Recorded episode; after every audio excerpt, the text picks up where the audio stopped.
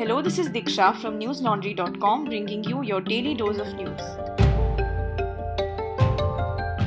Today is Monday, the 22nd of February. India recorded more than 14,000 COVID 19 cases in the last 24 hours, and the total COVID tally stood at over 1.10 crore or 11 million. 83 fatalities linked to the virus were reported in the same period, and the death toll crossed 1,56,000. Under the vaccination drive in the country, more than 1.11 crore health and frontline workers have received the vaccine so far.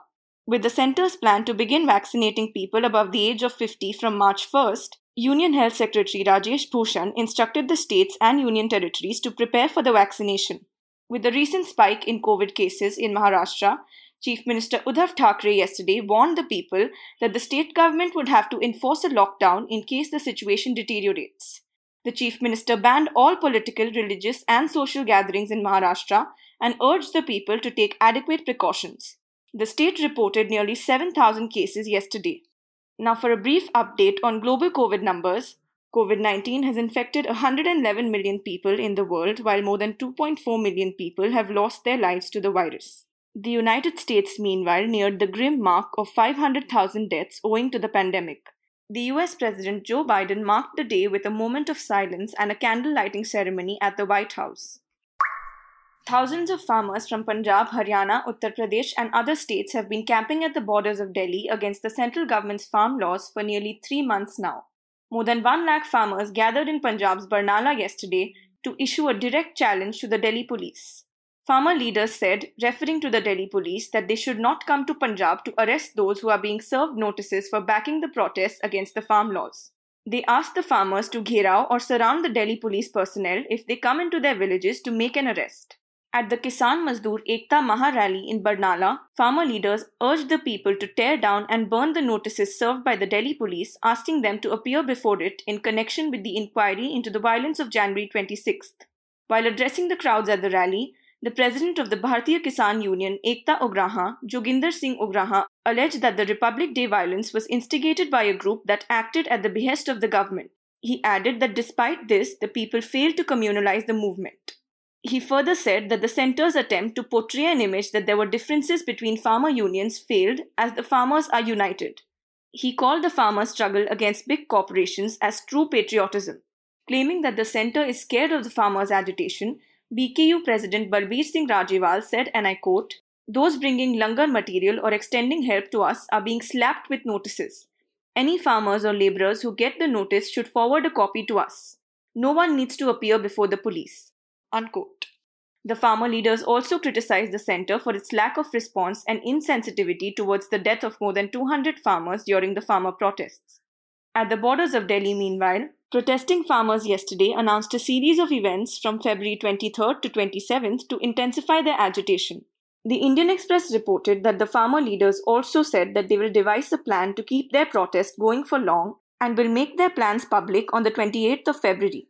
Samyukt Kisan Morcha, the umbrella body of 40 farmer groups leading the movement, said that February 23rd will be observed as the Pagdi Sambhal Divas. The day will be celebrated in the memory of Bhagat Singh's uncle Chacha Ajit Singh and Swami Sahajanand Saraswati. Chacha Ajit Singh spearheaded the 1907 peasant movement in Punjab. February 24th, meanwhile, will be celebrated as the Daman Virodhi Divas to underline that the farmers must be respected and no repressive measures should be taken against them. Farmer leader Darshan Pal said, and I quote, The farmers and citizens will protest against the overall suppression of the farmers' movement.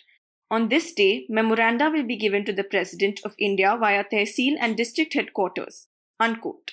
Other events were also announced by the farmers for the days ahead, including a Young Farmers' Day. Speaking of the events being organized by the farmers to intensify their protest, one of them, the Pagdi Sambhal Divas, is associated with the song Pagdi Sambhal Jatta, which had become a slogan of the peasant movement of 1907 in Punjab. The song written by Banke Dayal was launched at a farmer protest in 1907 to give a rallying cry to their agitation. More than a century later, Punjabi singer Kanwar Grewal is trying to keep the tradition alive by writing songs to give momentum to the ongoing farmer protests at the borders of Delhi. But, as a part of the government's digital crackdown, YouTube was asked to remove Grewal's song called Elan from the platform. The song's chorus, Faslan de Faisle Kisan Karuga, had become a popular slogan at the protests. Unfettered by the government's direction to take his song down, the singer has released a second version of the song, which is also called Elan. In my latest report on newslaundry.com, I spoke to the producer and lyricist of the song who said that they will release a third song to support the farmers if this one gets banned too. Read the full report on newslaundry.com titled You Ban Our Songs, We'll Make New Ones. Kanwar Grewal won't stop singing for the farmer protests. Listeners, I'd like to tell you that News Laundry reporters have been covering the farmer protests since they began along Delhi's borders nearly three months ago. Even while the farmers were boycotting a section of the media for allegedly maligning their movement, they spoke freely to News Laundry reporters, trusting that they will tell their stories fairly and accurately. This is a testament to the integrity of independent journalism. We are in a position to report freely, fairly, and accurately because we are a 100% ad free platform. We don't take any money from governments or private corporations. We run solely on the support of our subscribers so that we can bring out stories that serve the public interest. So if you aren't a subscriber already, head over to newslaundry.com and hit that subscribe button on the top right corner today. Subscriptions start at just 300 rupees per month. The Congress government in the Union Territory of Puducherry collapsed today after losing the trust vote on the floor of the assembly.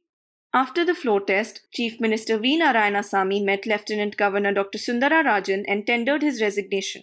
He also handed over the resignation letters of his Council of Ministers.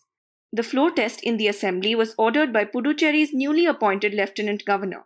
The Congress government in the Union Territory was thrown in crisis with the resignation of four MLAs. Congress legislator A. John Kumar resigned last Tuesday following Malladi Krishna Rao, who quit last Monday.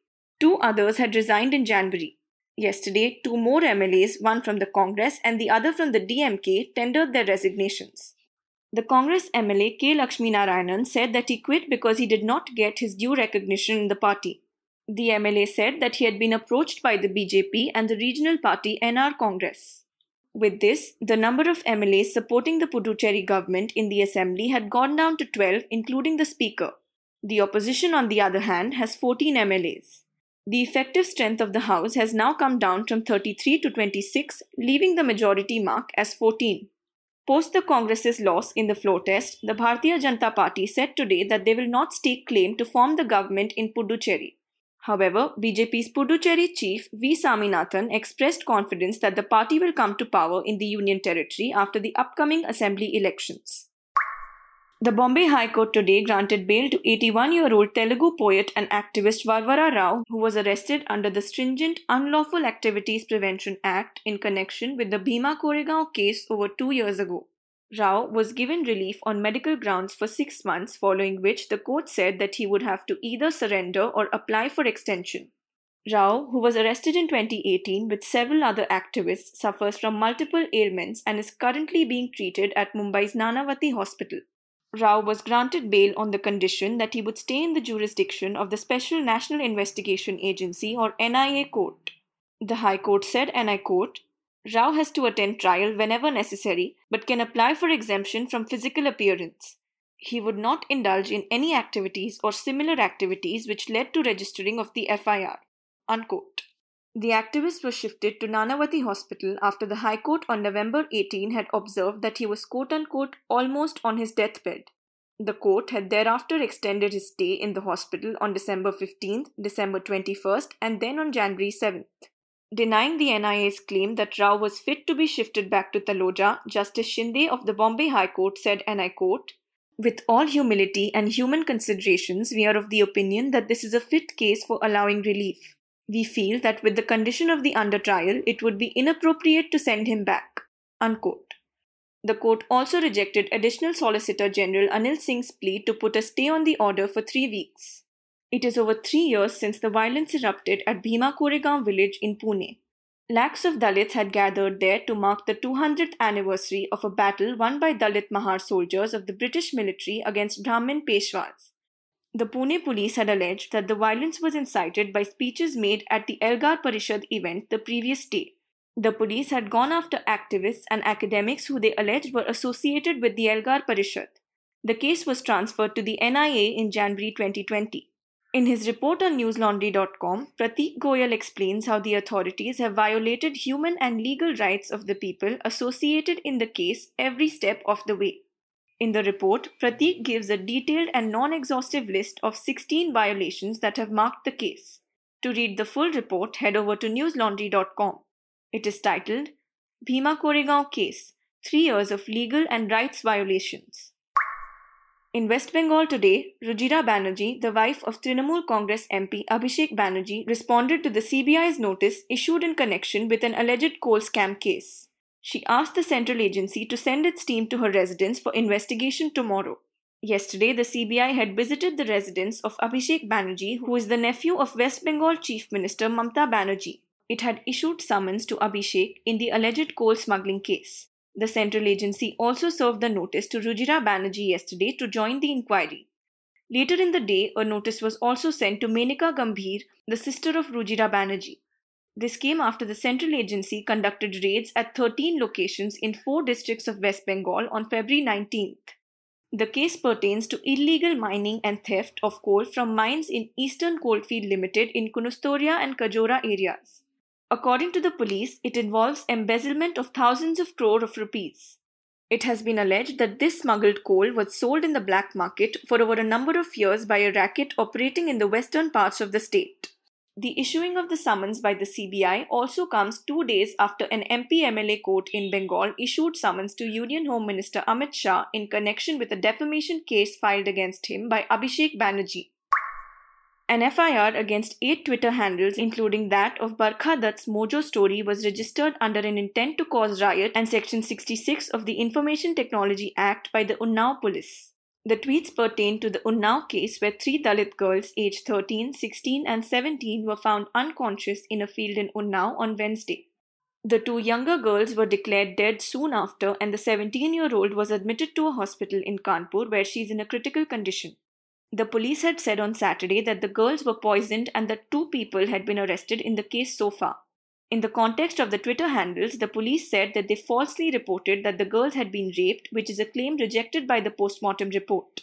According to a News Minute report, the police claimed that Mojo Story had falsely reported that the police rushed to perform the last rites of the two deceased girls despite the objections from the girls' families. Meanwhile, Barkha tweeted that the police had refused to give the organization a copy of the FIR. She called this move a total violation of legal rights as they could not appeal for the judicial intervention without it. The Mojo story also defended their reportage in a tweet which said that they had reported all dimensions of the tragedy, the family's anxieties, and allegations, as well as the police response at every step. The tweet by the platform added, and I quote, If this case is pursued, we will confidently defend our journalistic rights and freedom in court. Unquote. Now, for some international updates, protesters took to the streets of towns and cities across Myanmar today in one of the largest shows of countrywide opposition to the military coup. It has now been three weeks since the military seized power from the elected leader Aung San Suu Kyi's National League for Democracy. Crowds assembled today in Yangon City, the capital Naypyidaw, and Mandalay City, among others. Demonstrators gathered despite a threat from the military leadership that it would again use deadly violence against the demonstrators. Yesterday, the military had cracked down on protesters in Mandalay City, where two people were shot and more than 20 were injured. Activists have called today's protest the Five Twos Revolution. This is a reference to the date 22 2 2021 or the 22nd of February 2021. The protesters have compared the date to 8th August 1988, which is written as 8 8 88.